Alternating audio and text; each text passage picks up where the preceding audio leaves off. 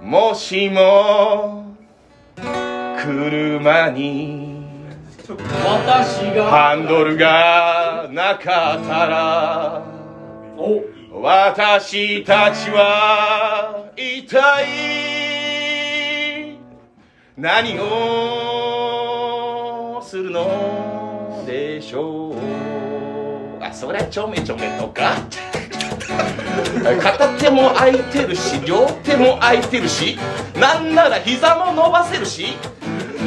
もうなんか伸びちゃってソファーの上に座ってる感じのまま行っちゃうしもう何でもかんでもありの